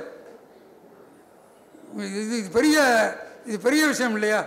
வா- நீங்கள் இப்போ சமகால படைப்பாளிகள் வாசகர்களை மதிப்பதில்லை. இது ரொம்ப ரொம்ப வருத்தத்தகுந்த ரொம்ப வ- வருத்தப்படக்கூடிய விஷயம். நீங்கள் முழுக்க படிச்சுட்டு அபிப்பிராயம் சொல்லுங்கள் படிச்சுட்டு கருத்து சொல்லுங்கள் அந்த படைப்பை படிச்சுட்டு கருத்தை சொல்லணும். படிக்காமல் கருத்து சொல்கிறதில்ல இப்போ நான் வந்து ரொம்ப தே தே- அதை ஒரு நிமிஷத்தில் இட போட்டுறோம். நீங்கள் நீதிபதியை விட ரொம்ப பவர்ஃபுல் வாசகம் தான். கா காலம் வந்து ஒவ்வொரு புத்தகத்துக்கும் ஒரு வாசகன் இருக்கான். அச்சடிக்கப்படும் உலகத்தில் எந்த மூலையில் அச்சடிக்கப்பட்டான்? அந்த புத்தகத்திற்கு ஏதோ ஒரு மூலையில் ஒரு வாசகன் இருக்கான். அந்த இருவரையும் இணைப்பதை நான் பெரும் பாக்கியமாக பெரும் பங்களிப்பாக நான் கருதுகிறேன். அதுதான் முக்கியம்.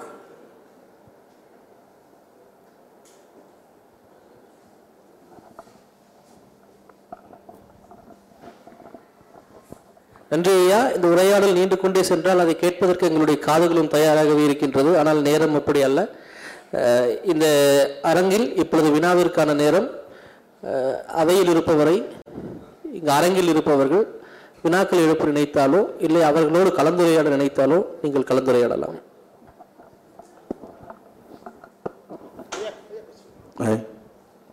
கொஸ்டின்ல ஆயிரத்தி தொள்ளாயிரத்தி எழுபத்தி ஏழில் உங்கள் கடைக்கு வந்திருக்கேன். எண்பதில் உங்ககிட்ட வந்து டாக்டர் உதயநிதி எழுதின புக்கை வாங்கினேன். அப்போ வாங்க வரும்போது நான் வாசகன். இன்றைக்கும் உங்கள் வாசகம் தான். அந்த இடத்துல வந்து உட்காந்துட்டு நான் உட்காந்தோடனே நீங்கள் சொன்னீங்க இந்த வந்து நின்னோடனே சொன்னீங்க முதல்ல நாங்கள் உட்காரு அப்படின்னீங்க. உட்கார்ந்த பிறகு தான் என்ன புக்கு வேணும்னு கேட்டீங்க. இந்த மாதிரி எனக்கு வந்து ஐயாவோட உதயநிதி ஐயாவோட புக் வேணும். அதை கொடுங்க. படிச்சுட்டு நான் ஏன்னா எனக்கு வந்து அப்போ வந்து அதை வாங்குறதுக்கு வசதி இல்லை. ஆனால் பத்து ரூபா தான் அது. அந்த பத்து ரூபாய்க்காக அங்கே வந்து நின்று அந்த புக்கை வாங்கி ஒரே ஒரு ஒரு ரெண்டு மூணு பக்கத்தை படிச்சுட்டு டக்குன்னு அங்கே கொடுத்துட்டு மறுபடியும் நான் ஸ்கூலுக்கு போயிட்டேன். அப்புறம் இல்லை காலேஜுக்கு போயிட்டேன். அப்போ காலேஜில் வந்து மூணு மேத்தா வந்து புக்கை எழுதி அதை வந்து உங்கள் சார்பாக கொண்டு வந்து கொடுத்து அதை அதை வந்து அந்த புக்கை வெளியிட்டாங்க. கண்ணீர் பூக்கள். அங்கே வந்து அங்கே அங்கே வந்து கொடுத்துட்டு நம்ம இங்கே செஞ்சுரி சங்கத்தில் வந்து அந்த புக்கை வெளியிட்டாங்க. அது ரொம்ப மகிழ்ச்சியாக இருந்தது. இன்றைக்கும் நான் உங்கள் வாசகர் தான். டே அதாவது நேரம் கிடைக்கும் போதெல்லாம் அங்கே வந்து பார்த்துட்ருக்கேன். நான் திருச்சி அறம் அப்படின்னு சொல்லி அந்த அமைப்பில் இருக்கேன். அவருக்கும் தெரியும். சிகரம் அமைப்பில் நான் செயலாளராக இருக்கேன். களமில் வந்து துளசிதாஸோட கூட பணியாற்றிட்டு இருந்தேன். இப்போ வந்து இங்கே வீடு கட்டி இருவரில் வீடு கன்ஸ்ட்ரக்ஷன் பண்ணிகிட்டு இருக்கேன். கன்ஸ்ட்ரக்ஷன் தொழில் பார்த்துட்டு இருக்கேன் அப்போ வந்து நீங்கள் அந்த அப்போ அங்கே வந்து படிச்சுட்டு இப்போ அடிக்கடி வரும்போதெல்லாம் உங்களை வந்து சும்மாவாவது பார்த்துட்டு வருவேன். நீங்களும் வந்து முகத்தை காமிச்சிட்டு நீங்கள் போயிட்டே இருப்பீங்க. நாங்கள் மாடிக்கு போயிட்டு ஒரு புக்கை வாங்கிட்டு போயிட்டே இருப்போம் மிக்க மகிழ்ச்சியாக இருக்கீங்க. உங்களால் நான் வாசகன் தான். அதே மாதிரி உங்களால் நிறைய பேர் வாசகர்கள் உருவாக்கியிருக்காங்க. எனக்கு நல்லா தெரியும். ஆனால் இப்போ இருக்கிற குழந்தைகளுக்கு வாசகர்கள் அப்படிங்கிற அந்த இது கம்மியாயிடுச்சு. எல்லாமே இந்த இதுக்கு வந்துருச்சு ஃபோனுக்கு அதனால அந்த குழந்தைகளுக்கு நீங்கள் எந்த கருத்தை சொல்ல விரும்புறீங்க? அப்படின்னு சொல்லுவீங்கன்னு நான் நம்புகிறேன் மிக மகிழ்ச்சியாக இருக்கு. இப்போ அவர் சொன்ன கேள்வியிலிருந்து புதிய மாணவர்கள்லாம் நிறையா வந்திருக்கீங்க. ஒரு விஷயத்தை இப்போ சொல்கிறேன் எம்எஸ் சூரியமூர்த்தி எப்படி பாதித்தார் அது ஆனந்த விடனில் அது தொடர் வந்து வந்துட்டு இருக்கப்ப. எழுபத்தி ரெண்டு எழுபத்தி மூணில். அந்த ஆனந்த விடனில் தொடர் படிக்கும்போது நான் நினச்சேன் இது ஆயிரக்கணக்காக நம்ம விற்கணும்னு நினச்சேன். இந்த புத்தகத்தை இது இப்போ அச்சாகி வரும்போது இந்த புத்தகத்தை ஆயிரக்கணக்காக விற்கணும்னு நினச்சேன் அது அச்சாகி வந்தது மூன்று ரூபா விலைக்கு வந்தது எம் எஸ் உதயமூர்த்தி. அவர் எண்பத்தி நாலில் அமெரிக்காவிலேருந்து எழுதிய கடிதம் என்கிட்ட இருக்குது எண்பத்தி நாலு முத முதல்ல அமெரிக்காவிலேருந்து சென்னை விமான நிலையத்துக்கு வந்து விமானம் மாதிரி கோயம்புத்தூர் வந்து கோயம்புத்தூர் விழா பெரிய விழா அசோகா பிளாசாவில் தாரதப்பட்டையோட வரவேற்று பிரம்மாண்டமாக நடத்தினோம். அதில் எம்எஸ் எம்எஸ் உதயமூர்த்தி என்ன அவர் அதில் தொடங்கினதுனால சொல்கிறேன் மூன்று செய்தி சொல்லியிருப்பார். ஆழ்மன கணிப்பு கற்பனை உள்ளம் எதிர்பாராத சம்பவம். அவ்வளோதான் உங்கள் வெற்றிக்கு. இப்போ யாரோ காலையில் அஞ்சு மணிக்கு கதவை தட்டினா இன்னாராக இருக்கும்னு நினைக்கிறீங்க. இந்த தொலைபேசி அடிக்குது இவர் கூப்பிடுவார்னு நினைக்கிறீங்க. இது வந்து ஆழ்மன கணிப்பு. அப்புறம் உங்களுக்குள்ளே இருக்கக்கூடிய ஒரு கிரியேட்டிவிட்டி கற்பனை உள்ளம். அப்புறம் அது எதிர்பாராத சம்பவம் நடக்கிறது. இதை மூணு இணைச்சா வெற்றி. அதை எம்எஸ் சோதயம் பற்றி அற்புதமாக சொல்லியிருப்பார். அவருக்கு நன்றி. அவர் சொன்ன மாதிரி நிறைய வாசகர் உருவிருக்காங்க உருவாகியிருக்காங்க இப்போ இங்கே ஒரு நண்பர் வந்து இது நடந்தது நான் எதுலேயும் பதிவு பண்ணலை இதை வந்து உங்களுக்கு சொல்கிறதுக்கு என்ன இந்த புத்தகம் தான் எனக்கு இந்த துணிச்சலை தந்திருக்கு. இதை ஒரு வித சுரண்டலாக நான் கருதுகிறேன். இந்த புத்தகம் என்னுடைய வாசகர் இப்படி இருக்காரு இப்படி வளர்ந்துருக்காரு அப்படி வந்து போயிட்டு இருந்தாருன்னு சொல்கிறது கூட இந்த புத்தகம் இருப்பதற்கான இது ஒரு சுரண்டலாக நான் க கருதுகிறேன். சொல்வதில்லை. அவ்வளோ கடிதங்கள் என்கிட்ட இருக்குது புத்தகத்தை பாராட்டி. அதில் ஒருவர் வந்து தற்கொலை பண்ணுற முடிவில் ஒரு பையன் இருக்கார். கோயம்புத்தூரில் போயிருக்கார். பெரிய தொழில் தொழிலதிபராக இருக்கார். வந்து இந்த மாதிரி அப்பா அவர்கிட்ட வந்து இந்த எண்ணங்கள் புத்தகத்தை கொடுத்து விட்டு என்னப்பா தம்பி இப்படி கவலைப்படையன்னு எண்ணங்கள் படிச்சுட்டு வா.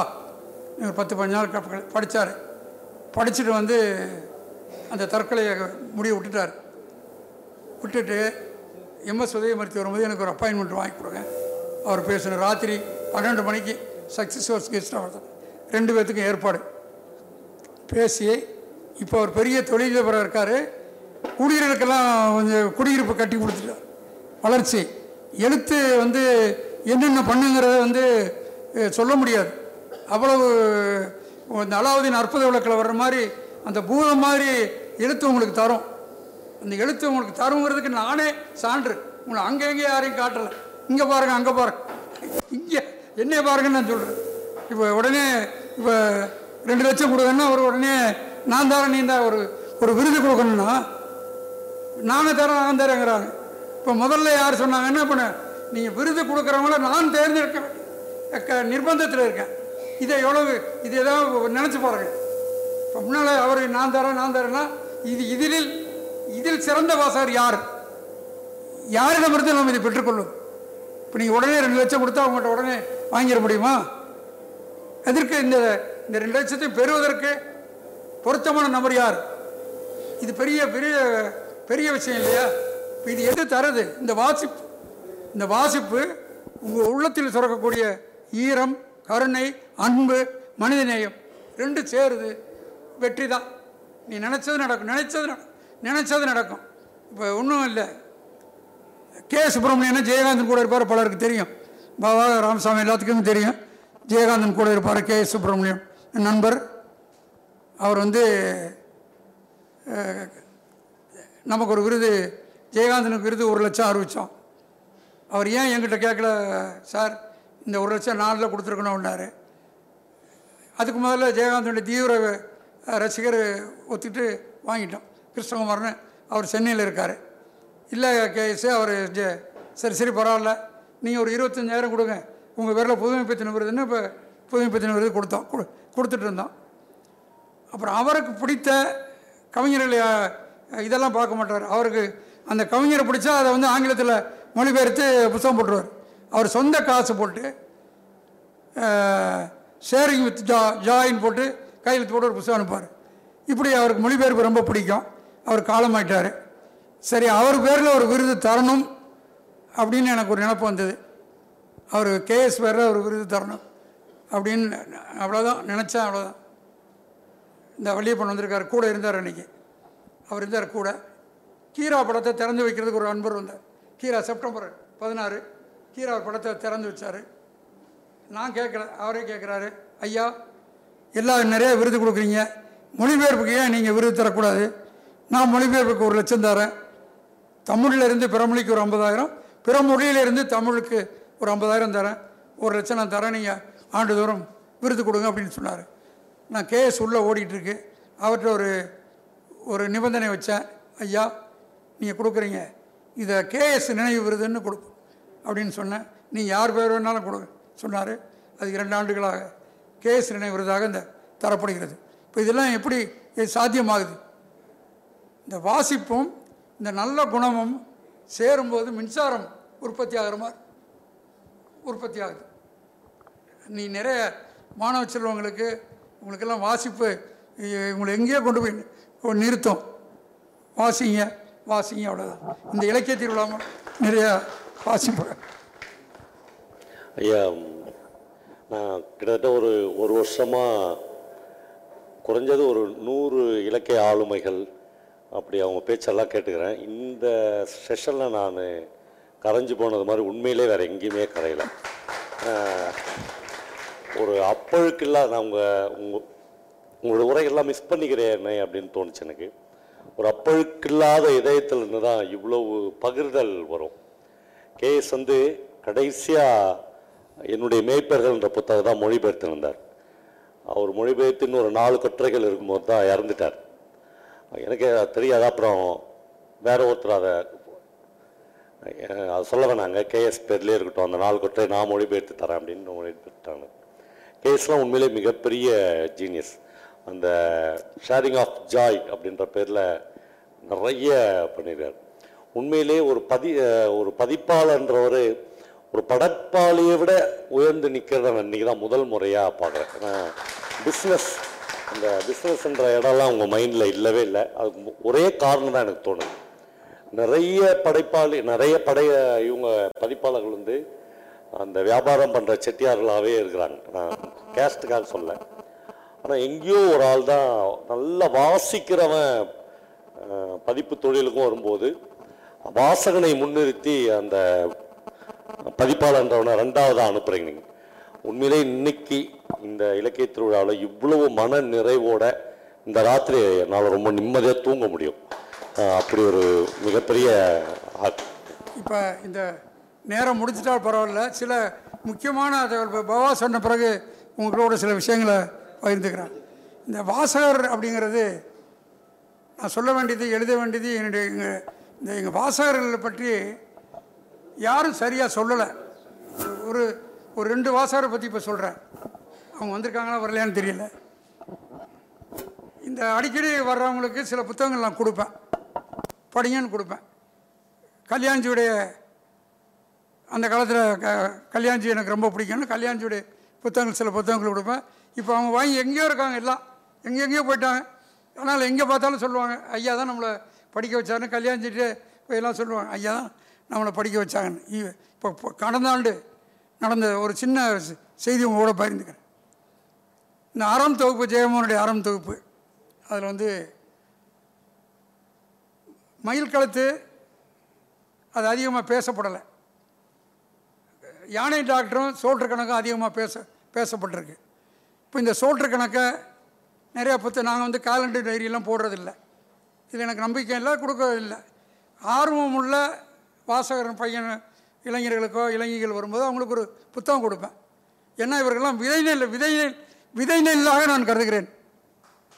வாசகர்கள்ங்கிறது வந்து சாதாரண விஷயம் இல்லை. விதை நெல். கிராமத்தில் எங்கள் ஊரில் விதை நெல்னு தனியாக சேர்த்து குழுமையில் போட்டு வைப்போம். அப்படி குழுமையில் போட்டு வைக்க தகுந்த இந்த வாசகர்கள் அவங்களுக்கு அந்த சோற்று கணக்கு கொடுத்தேன். அந்த பொண்ணு ப- படித்தா அந்த புஸ்தகத்தை படிச்சுட்டு போயிட்டா. போன ஏப்ரல் போன ஏப்ரலில் பதினஞ்சாம் தேதி கடைக்கு வந்து எங்கள் பொண்ணு எங்கள் மேனேஜர்கிட்ட குமரி துறைவி ஒரு ஐம்பது பிரதி வேணும் அப்படின்னு கேட்டால் அது இரநூறுவா பத்தாயிரரூவா கொடுத்துட்டு போயிட்டான் பத்தாயிரரூவா கொடுத்துட்டு ஐம்பது பிரதி ஆர் அப்புறம் இருபத்தி ரெண்டாம் தேதி காலையில் எங்கள் லட்சுமி ஃபோன் பண்ணா இந்த அகிலா வந்திருக்கா உங்களை பார்க்கணும் அப்படின்னு. வந்தேன். வரும்போது அடையார் ஆனந்தவனில் ரெண்டு கிலோ சோன் பப்படி வாங்கிட்டு வந்துட்டான் ரெண்டு கிலோ வாங்கிட்டு வந்தால் இந்த ஐம்பது புஸ்தகம் வாங்கி வச்சுருக்கு. வர்ற வாசகர்களுக்கெல்லாம் சோன் எப்படி கொடுக்குறா? எல்லாத்துக்கும் இந்த புஸ்தகம் ஒன்று கொடுக்குறா. அவங்கெல்லாம் கேட்குறாங்க என்ன அப்படின்னு? இல்லை இன்றைக்கி ஜெயமோகன் பிறந்த நாள். ஐயா எனக்கு ஒரு புஸ்தகம் கொடுத்துருக்கு அதை படித்தேன் படித்தது நான் ஒரு தீவிர வாசி ஆகிட்டேன் நான் எல்லா புஸ்தகமும் படித்தேன் எனக்கு அவர் பிறந்த நாளை கொண்டாடணும்னு தோணுச்சு. வந்திருக்கேன்னுச்சு அப்போ வந்து அந்த அகிலா எனக்கு ஒரு புஸ்தகம் கொடு அப்படின்னு. எனக்கு ஒரு புஸ்தகம் நீ கையெழுத்து கொடுத்தா அப்படின்னு. அவள் என்னையா உங்களுக்கு நீ தான் எனக்கு மிக- உடனே இப்போ எனக்கு அறிமுகப்படுத்திய ஐயா அவர்களுக்கு வணக்கத்தில் ஒரு கையெழுத்து போட்டு கொடுத்தா. இப்போ அது எங்கே வந்து நிற்கிதுன்னா இப்போ அப்பான்னு தான் கூப்பிடுவா. இப்போ என்ன நிற்கிது இப்போ இந்த மார்ச் மூணாம் தேதி நான் கயா போகிறப்போ உங்களுக்கும் ஃப்ளைட் டிக்கெட் போடுறேன். Calcutta to Chennai to Calcutta.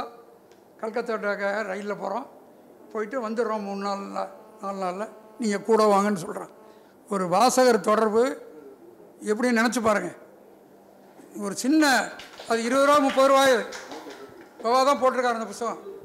ஒரு ஒரு ஒரு புஸ்தகம் எப்படி இணைக்குது? எப்படி உறவை பிணைக்குது? இது தவிர இன்னொரு ரொம்ப நீங்கள் ஆச்சரியம் இது நடக்காது. இதெல்லாம் அமானுஷ்யமான சக்தின்னு சொ- சொல்லுவாங்க. ஒரு இயக்குனர் வந்தார். உங்களை வந்து பார்க்க வந்திருக்க வரையா நாளைக்கு வரேன்னு ஒரு இயக்குனர் சொன்னார். நான் சொன்னால் சினிமா பார்க்குறது இல்லையே தம்பி. என்ன பார்க்க வரீங்க அப்படின்னேன்.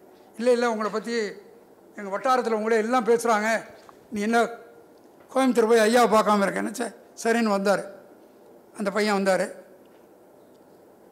அந்த டிராஃபிக் ராமசாமின்னு அந்த படம் அவர் எடுத்த இயக்குனர் அவர். பேசிகிட்டு இருந்தார். நான் அந்த படம் பார்க்கல.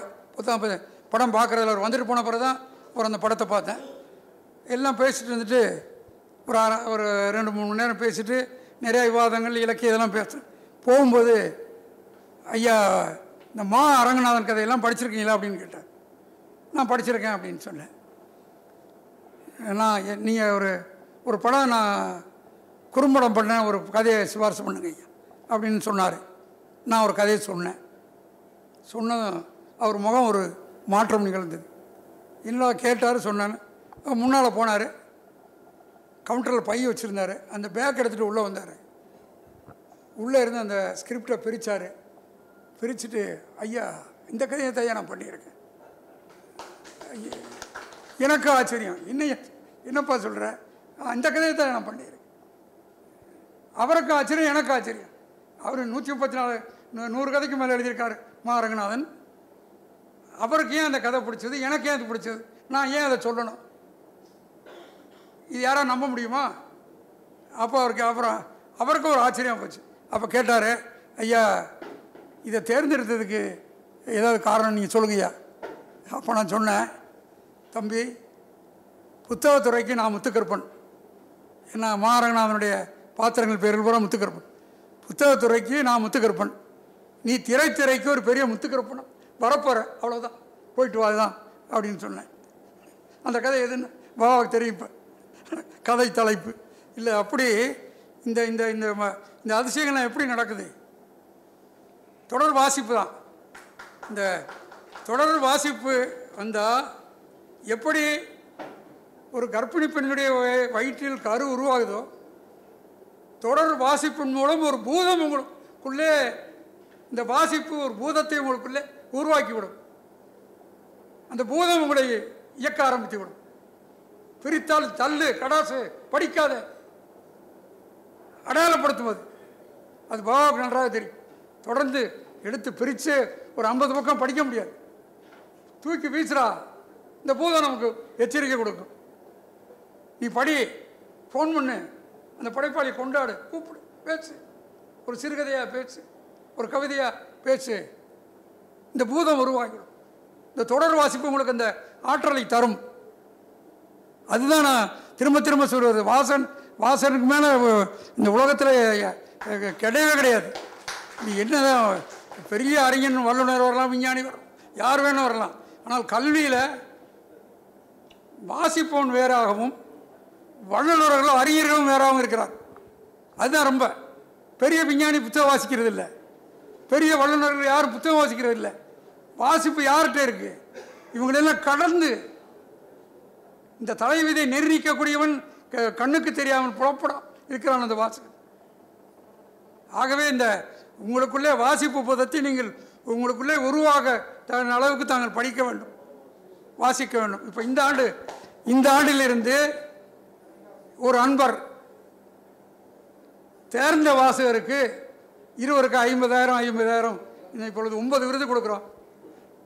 இப்போ அவர் இரண்டு வாசகர்கள் சேர்ந்து ரெண்டு விருது கொடுங்கய்யான்னு அவர் சொல்கிறார் ஒரு அன்பர் சொல்கிறார் இப்போ ஒரு லட்ச ரூபா வாசகர் விருது. இப்போ நீங்கள் யார் பெற போகிறீங்க நீங்கள் மாணவ செல்வங்களாம் உட்காந்துருக்கீங்க நீங்கள் யார் தொடர்ந்து இந்த ஐம்பதாயிரம் வாசகர் விருதை பெற போகிறீங்க நீங்களாம் என்ன சந்தோஷமாக இருக்கும் சந்தோஷமாக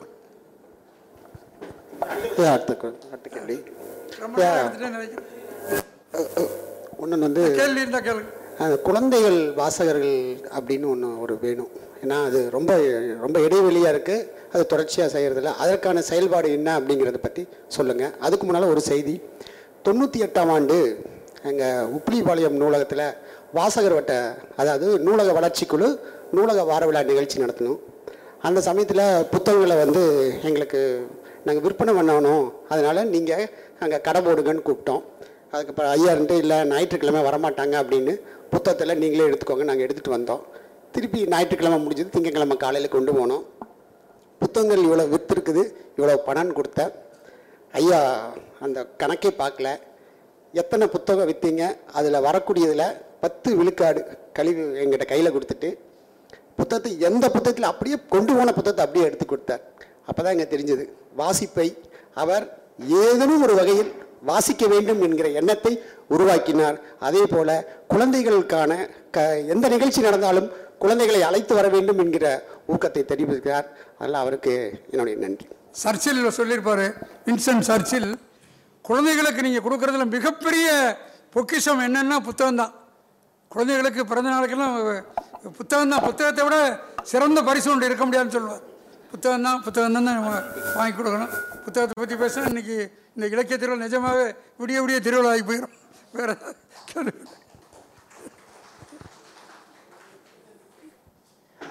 ஐயா வணக்கம். சிறுவாணி ஆறு சலசலத்து சிலுசிலுக்குதோ இல்லையோ?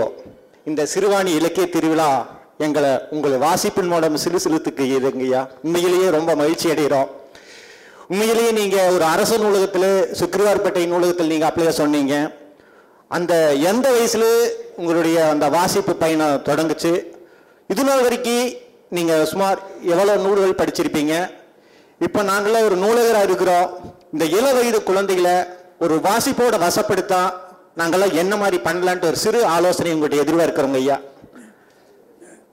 நான் எழுபத்தி சுக்கரவார்பேட்டையில் ஒரு அரசு நூலகம் இருந்தது. சுக்கரவார்பேட்டையில் தான் எங்கள் வீடு இருந்தது. அதில் சரஸ்வதின்னு ஒரு அம்மா இருந்தாங்க. நூலகர் தான் அவங்க சின்ன பையனாக இருக்கானே இந்த பையன் என்ன எப்படி படிப்பான் அப்படின்னு முதல்ல சந்தேகப்பட்டாங்க. அப்புறம் அங்கே தான் வந்து புதுமை பித்தன் ஜெயகாந்தன் எல்லாம் அங்கே தான் அப்புறம் எடுத்து வச்சு தர ஆரம்பித்தாங்க இப்போ நாங்கள் நூலகருக்கு ஒரு விருது கொடுக்கறது கூட நான் அந்த அம்மாவை நினச்சிட்டு தான் தர்றேன். ஏன்னா அந்த சரஸ்வதிங்கிற அம்மா வந்து என்னை உருவாக்குச்சு. அப்புறம் வந்து தினமணி பேப்பர் தினமணி ஒரு ஒரணா காலத்து வாசகர். இங்கே பவள விழா நடந்தது. கோ கோவையில் நடந்ததுக்கு தினமணி சம்பந்தம் இருந்தார் அப்போ. சம்பந்தம் வந்து மணிவண்ணன் சத்யராஜ் என்னையை தேர்ந்தெடுத்திருந்தார். இப்போ நான் சொன்னேன் அவங்க பிரபலங்கள் இருக்காங்க என்னையும் போட்டிருக்கீங்களே அப்படி. நீங்கள் ஒரணா காலத்து வாசகர் அதனால் உங்களை போட்டிருக்கேன்னு சொன்னார். அப்படி வந்து என்னை உருவாக்கியது இந்த நூலகமும் இந்த தி- தினமணியும் தான். அதுக்கு நன்றி கடன் பட்டிருக்கேன். அப்புறம் வந்து இந்த குழந்தைகள் வந்து எனக்கு ரொம்ப பிடிக்கிறதுக்கு காரணம் என்னென்னா இப்போ நம்ம பெரியவங்களை படிக்க வைக்க முடியாது. இந்த குழந்தைகளை படிக்க வைக்கிறதுக்கு என்னென்ன முடியுமோ என்னென்ன சாதனையோ பெரும்பாலும் இப்போ வந்து கொஞ்சம் மாறி இருக்குது இப்போ இந்த ஒரு இந்த அரசு தொடர்ந்து கண்காட்சி நடத்துனதில் நீங்க எல்லாம் மகிழ்ச்சி அடையத்தக்க ரெண்டு செய்தியை நீங்கள் தெரிஞ்சுக்கணும். இப்போ இந்த ஆண்டு சென்னை புத்தக கண்காட்சியில் ஜோதிடம் புத்தகம் விற்பனை இல்லை. சமையல் விற்பனை இல்லை. நீ நாம் கொண்டாடணும். நாம் இதுதான் எதிர்பார்த்தோம். ஜோதிடம் விற்பனை இல்லை சமையல் விற்பனை இல்லை தரமான புத்தகங்கள் கடையில் கூட்டம் அதிகம். நீ இது ரொம்ப எனக்கு ரொம்ப அது மகிழ்ச்சியாக இருந்தது. ஐயா, ஏன் அப்போ அவங்க நிற்கிறாங்க இனம் கண்டு கொண்டார்கள். வாசகர் வளர்ந்து விட்டார். ஜிலேபியே சாப்பிட்ருக்க முடியாது. சும்மா ஜிலேபி லட்டு எவ்வளோ நாள் சாப்பிட முடியும்? திகட்டும் அல்லவா அப்போ அடுத்த இயல்பாக நகர ஆரம்பிச்சிடும் நகர்ந்துட்டான் நான் முதல்ல அரசுக்கு நன்றி தெரிவிக்கணும். எவ்வளவு மாற்றங்களை இப்போ உண்டு பண்ணியிருக்காங்க. இந்த சிறுவாணி இலக்கிய திருவிழாவை மாற்று கருத்து வரணும். இது நீங்கள் யாரும் சங்கடப்படல அவங்கவுங்க கருத்து நம்ம விவாதி விவாதித்தா தான் விட கிடைக்கும். இப்போ உங்களுக்கு இது தோணுது இல்லையா? நான் வந்து ஏன் வந்து கம்மி ஜாதி முக்கியமாக இங்கே? மனிதநேயம் தான் முக்கியம். அது நமக்கு தோணுது இல்லையா? இப்போ அது அது- இதெல்லாம் வந்து நாம் என்ன? அதுதான் அது அப்புறம் வாசிப்பதற்கு இப்போ அடுத்து இந்த சிறுவாணி அடுத்த ஆண்டு நான் அன்னைக்கே கலெக்டர் கூட மாவட்ட ஆட்சியோட பேசும்போது சொன்னேன் ஒரு ஐந்து நூல் பத்து நூல்களை முதல்ல சொல்லி அதை பற்றி விமர்சனமாக இணை தேர்வுகளுக்கு விருது பரிசு கொடுக்கப்படும். ஒரு பெருந்தொ பெருந்தொகை ஒரு பத்தாயிரம் ரூபாய்க்கு புத்தகம் கொடுக்குறோம். ஒரு இருபத்தஞ்சாயிரத்துக்கு புத்தகம் கொடுக்குறோம். வீட்டில் ஒரு நூலகம் உங்கள் வீட்டில் ஒரு நூலகம். நீ படித்த புத்தகத்தை பற்றி எழுது. ஒரு அஞ்சு பக்கத்தில் ஆறு பக்கத்தில். இந்த போட்டி அடுத்த திருவிழாவில் இதை அறிவிக்கணும்னா சொன்ன மாவட்ட ஆட்சியர் அவர் வந்து ஏற்றுக்கொண்டார். நான் வாசிப்பை தான் நீ ஊக்குவிக்கணும். நம்மால் மா- அந்த அரசு செய்கிறது நூலகர் செய்கிறாண்ட இந்த உலகத்திலே ரொம்ப ரொம்ப உயர்ந்த பதவியாக நான் கருதுவது. ஜனாதிபதி பிர- ம- ம- மந்திரி பிரதம மந்திரி கிடையாது. நூலகர் ஆசிரியர் ரெண்டு தான் திரும்ப திரும்ப திரும்ப திரும்ப. இந்த சமுதாய மாற்றத்தை செய்ய முடிந்தவர்கள் இவங்க ரெண்டு பேர் தான் சமு சமுதாய மாற்றம் மறுமலர்ச்சி ஆசிரியரும் நூலகரான சாத்தியப்படும். இது இந்த நூலகமும் கல்வித்துறை சேர்ந்து இந்த இலக்கிய திருவிழா கொண்டாடுது. அது வாய்ப்புக்கு ரொம்ப நன்றி. வணக்கம் ஐயா. ஐயா நான் பிஎஸ்ஜி கலையறிவியல் கல்லூரியில் முதலாம் ஆண்டு மாணவன்.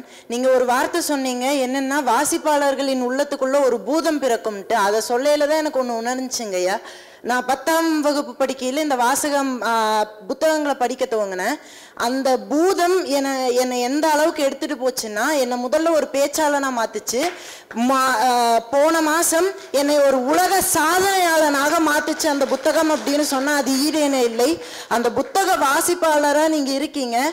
எப்படி எல்லா துறையிலையும் அந்த துறையில் உயர்ந்தவர்கள் இமயமலைக்கும் மேலே உச்சமாக தோ- தோன்றுவாங்களோ அப்படி ஒரு வாசகனான எனக்கு நீங்கள் உச்சமாக இருக்கிறீர்கள்.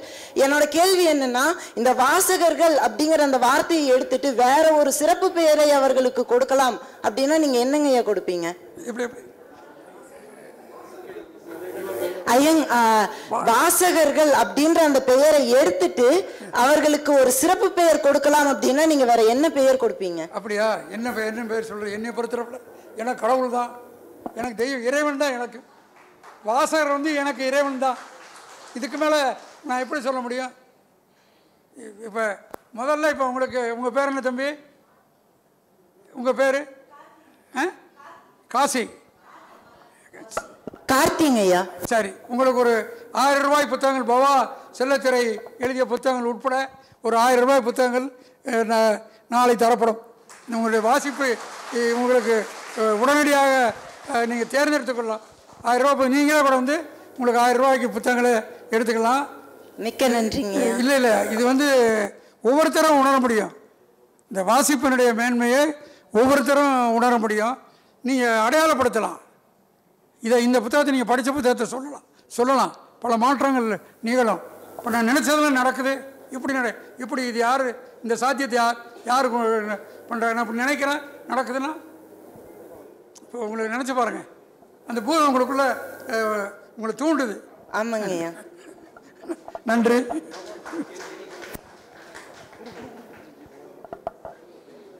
வேற ஏதாவது கேளுங்க கேளுங்க ஐயா வணக்கம். நானும் பிஎஸ்சி கல்லூரியோட மாணவி தாங்கயா அதிர்ஷ்டவசமா எங்களுடைய பாடல் நூல்கள் எல்லாமே உங்களுடைய பதிப்பகத்துல கிடைக்கும். நான் ஏன் அதிர்ஷ்டவசம்னு சொல்றேன்னா பதிப்பகங்கள் சிலதை வந்து நம்ம அடையாளப்படுத்தலாம். இந்த பதிப்பகமா இப்படித்தான் இருக்கும். இன்னொரு விஷயம் இந்த பதிப்பகமா ஐயோ நம்ம கிட்ட காசு இல்லையே. எப்பவுமே காஸ்ட்லியான புக் தான் போடுவாங்க. ஆனா இந்த எந்த ஒரு விஷயத்திலுமே சிக்காம எல்லா ஒரு புத்தகங்களுமே இருக்கக்கூடிய ஒரு பதிப்பகமா நான் விஜய பதிப்பகத்தை பாக்குறேன் என்னோட தோழியினுடைய திருமணத்துக்காக புத்தகங்கள் நிறைய வாங்க போகும்போது நாங்க சூஸ் பண்ண ஒரே பதிப்பகம் வந்து விஜயா பதிப்பகம் தான். ஏன் அப்படின்னா அங்க எல்லாம் எல்லாமே கிடைக்கும். நாங்க டக்குன்னு வாங்கி எதெல்லாம் வாங்கலாம் பிடிக்குதோ அதை வாங்கிக்கலாம் என்னுடைய கேள்வி என்னன்னாங்கயா இன்றைய தலைமுறைக்கு வந்து வாசிப்பு இன்னும் போய் சேரலைன்னு அந்த குற்றச்சாட்டு இன்னும் இருந்துட்டே இருக்கு. ஆனா இந்த தலைமுறை பையனா நான் சொல்றேன் எனக்கு அது அப்படி இல்ல. என்ன சுத்தி இருக்கிறவங்க எல்லாரும் வாசிக்கிறாங்க நிறைய புத்தகங்கள் வாங்க தான் செய்யறோம் இதை நீங்க எப்படி பாக்குறீங்கய்யா? ஏன்னா நீங்களுமே குறிப்பிட்டிருந்தீங்க இளைஞர்களுக்கு புத்தகம் நீங்களா தருவதாக கூட. அந்த பையனும் கூட பேசிருக்காங்க நாங்க நிறைய பேர் இருக்கோம். இருந்தாலும் அந்த குற்றச்சாட்டு இன்னும் தீரலையே அப்படிங்கறதா? இப்போ நீங்கள் எவ்வளோ பேர் இருக்கீங்கன்னு சொல்லுங்கள் உங்களுக்கு ஒரு இருபத்தஞ்சி புத்தகம் தர்றேன் மாற்றி மாற்றி படிங்க. எனக்கு பிடிச்ச புத்தகத்தை ஒரு இருபத்தஞ்சி புத்தகம் உங்களுக்கு கொடுக்குறேன். நீங்கள் இருபத்தஞ்சி பேர் ஒரு ரவுண்டு விடுங்க இது சாத்தியம். என்னால் சாத்தியம்? நான் உடனே ஒரு உங்களுக்கு ஒரு ஐம்பதாயிரம் தர முடியாது. ஒரு இருபத்தஞ்சு புத்தகம் நான் தேர்ந்தெடுத்து என்னை பாதித்த என்னை புரட்டி போட்ட புத்தகங்கள் இருபத்தஞ்சி புத்தகம் உங்கள் ஆசிரியர் தர்றேன். உங்களுடைய தமிழ் துறைகிட்ட ஒரு இருபத்தஞ்சி புத்தகம் கொடுக்குறேன். என்னை மாற்றிய புத்தகங்கள்னு இருக்கு. இருபத்தஞ்சு புத்தகம் தரேன் அந்த இருபத்தஞ்சு புத்தகத்தை நீங்க எல்லாம் பகிர்ந்து படிங்க. சரி அப்ப உங்களுக்கு தெரியும்ல. நன்றிங்க ரொம்ப நன்றிங்க. நன்றி ஐயா. கடலை ஒற்றை யானையை காண்பது எப்படி ஆச்சரியமோ அதே போல புத்தகத்தை காண்பதும் எனக்கு பெரும் ஆச்சரியம். வாசிப்பு ஆர்வத்தை வளர்த்த அம்புலி மாமா போன்ற படைப்புகள் இன்றைய அறிவியல் உலகில் உழலும் குழந்தைகளுக்கு எடுபடாது. புத்தகத்தை படிக்க வைப்பதும் வாங்க வைப்பதும் பெரும் சிரமம். இலக்கியத்திற்குள் சாதியை மதத்தை கொண்டு வருவது தவறு. இலக்கியம் என்ன சொல்கின்றது என்பதுதான் முக்கியம். புத்தகம் வலிமையான ஆயுதம். படைப்பில் உள்ள ஆர்வம் வாசிப்பில் இல்லை. ஈரமும் கருணையும் படைப்பாளிக்கு மட்டுமல்ல வாசகனுக்கும் வேண்டும். இதுவே வாசகன் படைப்பாளியை நோக்கி செல்வதற்கான நேர்கோடு. சமகால படைப்பாளிகள் வாசகர்களை மதிப்பதில்லை. ஜனநாயகத்திற்கு வெகுஜனம் எவ்வளவு முக்கியமோ இலக்கியத்திற்கு அதுபோல வாசகன் முக்கியம் போன்ற பல்வேறு அரிய கருத்துக்கள். ஒரு நல்ல இலக்கிய அனுபவம். நன்றி ஐயா. உங்களை நேர்காணல் செய்த அகில அம்மாவுக்கும் நன்றி.